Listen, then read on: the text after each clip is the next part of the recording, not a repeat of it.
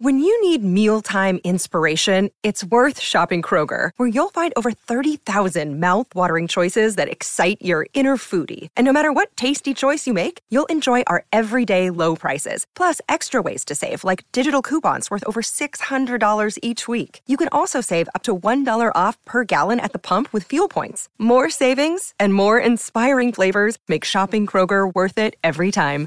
Kroger, fresh for everyone. Fuel restrictions apply. Well, our next guest is the Crows National Recruiting Manager. He's a good man. He's got a busy day on Monday and Tuesday and Wednesday. Mm. Hamish Ogilvie joins us now. G'day, Hame. Hello, Kim, Michelangelo. How are you? Good, thank you, great Hamish. to have you on. Have we got some questions for you? Oh, have you got a crystal ball Good, first I up? look forward to it. Have you got the crystal ball all clearly primed and ready to go?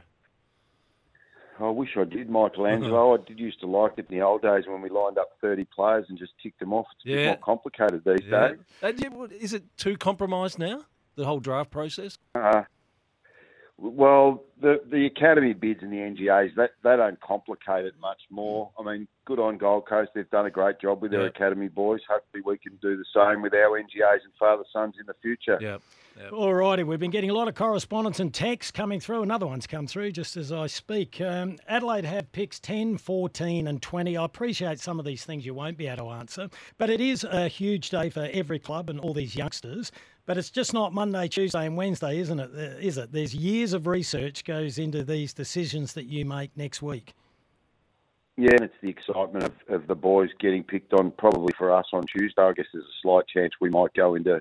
Uh, sorry, for us Monday, slight chance we might go into Tuesday, and then probably nothing other than our own players on the Wednesday coming back in. But the the real excitement comes when you get to see the the boys at the club and the new players get to meet them. But it's about ten years, not ten minutes. So we need, we all need to remember that and remain patient. So, Hamish, picks 10, 14, and 20. I appreciate you can't show your hand, but everyone is suggesting that Adelaide will try and go up the order. Is that a realistic option or something you like to do? Yeah, if you had asked me yesterday, I thought we were getting close to set, and then uh, the phone rang in the afternoon, and it's Reidy's phone's been ringing all morning, and there's probably the possibility of that now. So, um, don't know if it's definite, but we've fielded some calls. So, we reconvened today and prepared some more scenarios um, to go up with the odd pick and perhaps go back a little bit as well. So, there's more going on than I, I anticipated. Um, so, there is the chance for some movement and. Kim, that makes it really hard to lock into certain players. Like we were probably set on about eight players that we were working on. Um, you know, we'd done the work on guys through the middle of the draft in case we had to go back. Um, so some of that might become a bit more real, but it's all going to be on the clock. The scenarios are a club will ring.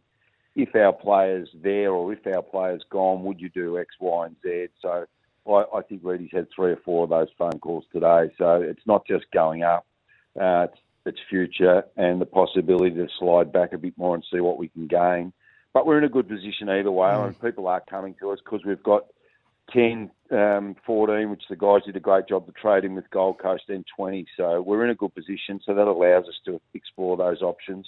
Hamish, we know that you have plans uh, A, B, C, D, E, F, probably. Uh, you've been doing it a long time. What what has been the more, one of the more dramatic scenarios you've encountered where you wanted a player, say you had pick whatever, hypothetically, you had picked 12 and then all of a sudden the player you wanted, he goes and the other one went before and you. Take us through what it's like when you're under the yeah, clock doing there- that. there's always one or two. I mean, uh, the longer you do it, you understand that someone's going to get picked before you, and there's a chance that you're probably going to like that player. I love little Arthur Jones from the Bulldogs, and he got picked one one spot before us. He was a bit of a favourite.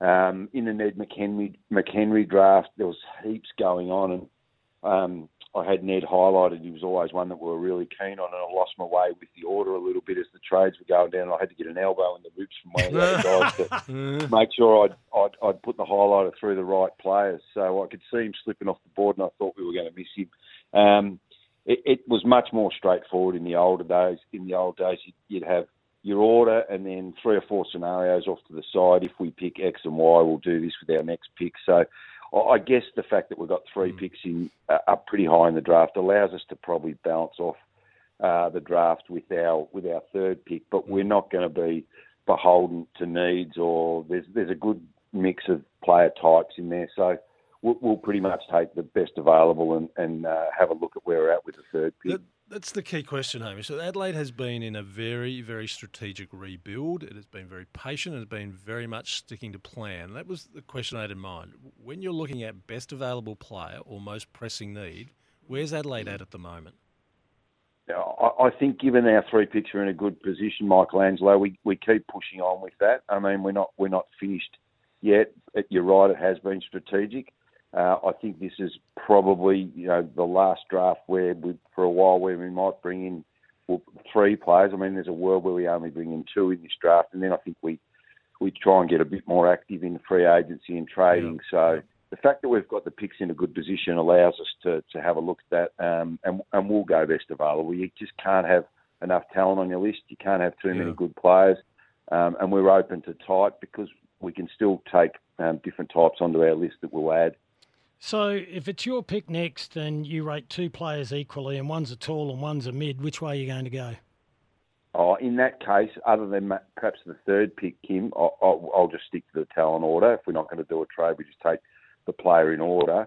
Um, but after we've had our first two, if, if you know we've we've gone two mids, for example, well then we probably would look at a different type with the third pick. And the fact that we've got three picks in a good spot allows us to probably do that. Now I know this is awkward. Um, what about Taylor Goad? Everyone knows that Adelaide uh, needs an, another ruckman. Well, not if you ask uh, Kieran Strachan or Riley O'Brien. They'd probably say we don't need one. yeah, Kieran uh, would probably say really I need another that. club because he can't get a crack at it. Um, and, and we have got Big Riley there who can do mm. a bit of both. So we're in a good position with the rucks. Uh, he's done a great job, Taylor. Come in really first year in the pathway and um, and done really well. Yep, he's raw and he's 207 and he's got a lot of work to do. But credit to Dean Brogan who's done a great amount of work with him and really helped develop his footy pretty quick. So he's going to get picked somewhere. We'll see what happens. Well, that's an interesting answer. So you're saying that you're set for Rucks now, but obviously he wouldn't be ready. They're always a long-term mm. prospect. He wouldn't be ready for another three years, probably. No, he wouldn't. He's probably uh, he's only really had one one year in the pathway, but who knows? No expe- expectations, no limitations. We'll see what happens. Hamish, you talk about you're really well placed for draft picks this year. You've got a plan so many years in advance, and you've got those father son options that are coming up. And we know the Welsh one is a big one that everyone keeps mentioning. How are you fielding that debate about what you can get today and what you've got to hang on to tomorrow, particularly with draft picks? Yeah, we've got a bit there for next year already, and there's always the following year. So 2025, you can always bring those picks in to try and gather some extra stock. Uh, it's a year out um, with Tyler. Look, he, he's done really well.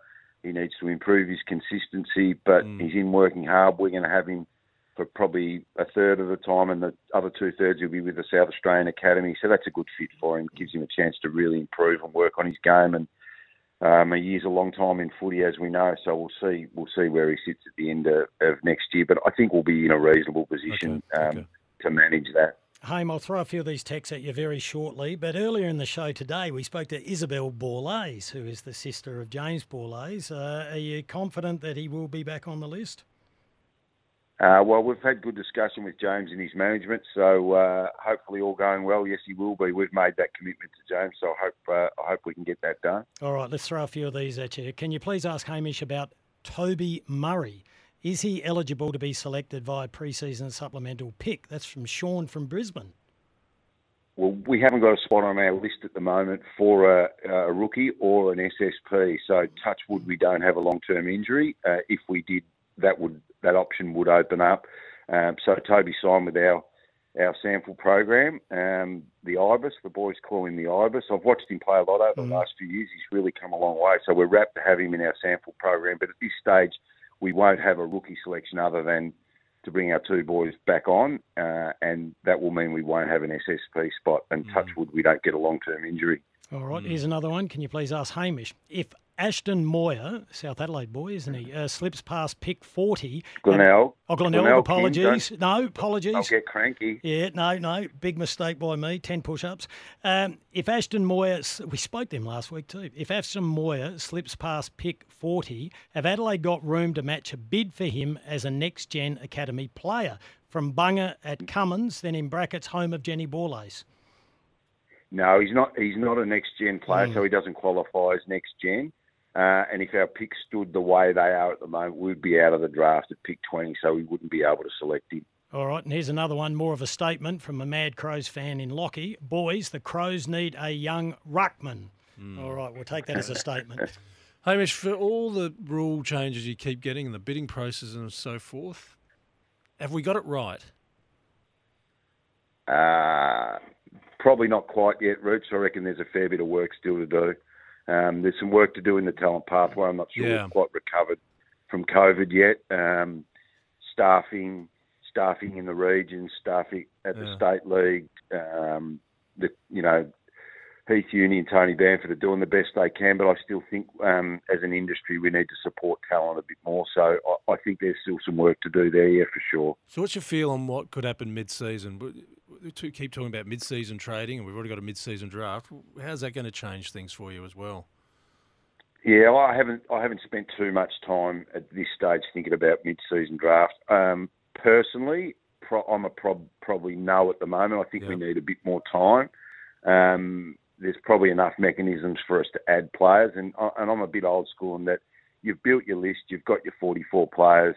It's a bit of a war of attrition. Let's see who's uh, who's got the best list and who can go the furthest. So yeah, yeah. at the moment, I'm not I'm not a mid-season draft person, but that's certainly not the club's position. That's just my personal yeah, no, I view. Agree with you. I agree with you. I think you're right. You make all these decisions all the way through November and December. If you get them wrong, well, you pay the price later. I don't see why people are getting free kicks then in June. We'll oh. take that. Take that as my comment, Hamish. Anyway, I, I agree. Okay, thank okay. you. Hey, uh, last one for you, Haim. We really appreciate you coming on. Um, who do you think will be in a Crows jumper next year between these players? James Leake, Connor O'Sullivan, Caleb Windsor, and Darcy Wilson. Who do you reckon will be wearing a Crows jumper? Gee, all of them would be nice. You'd be a pretty good draft ball if you could uh, if you could do that. I'll just have a quick word to Reidy and see if he can make some list moves and bring in another three or four picks. But uh, mm. they're all quality kids. They're going to end up uh, on an AFL list somewhere. Hamish, we really appreciate your time today. We know it's a busy period for you. We wish you and the club all the very best on Monday, Tuesday, and uh, Wednesday when you try and get a few players back on the list. Thanks, boys, and we've we've got a ripping Irishman. I think you'll enjoy meeting. Um, uh, if he decides to stay and we decide he's going to stay after mm. after Christmas, uh, he's he's really exciting, Carl Gallagher. So I can't wait for him to get to the club as well. Uh, we spoke to Shifter Sham about him as well. Yeah, he's a he's a bit of a rap. Are you going out to watch the girls tomorrow night? Uh, I'll be in I'll be in Melbourne, and I might be doing a little sneaky interstate trip to see some parents. So uh, I better keep ah, working. All right, all right, Haim. All the very best. Thanks, boys. Appreciate it. There he is, Hamish Ogilvie. He's a good man. Uh,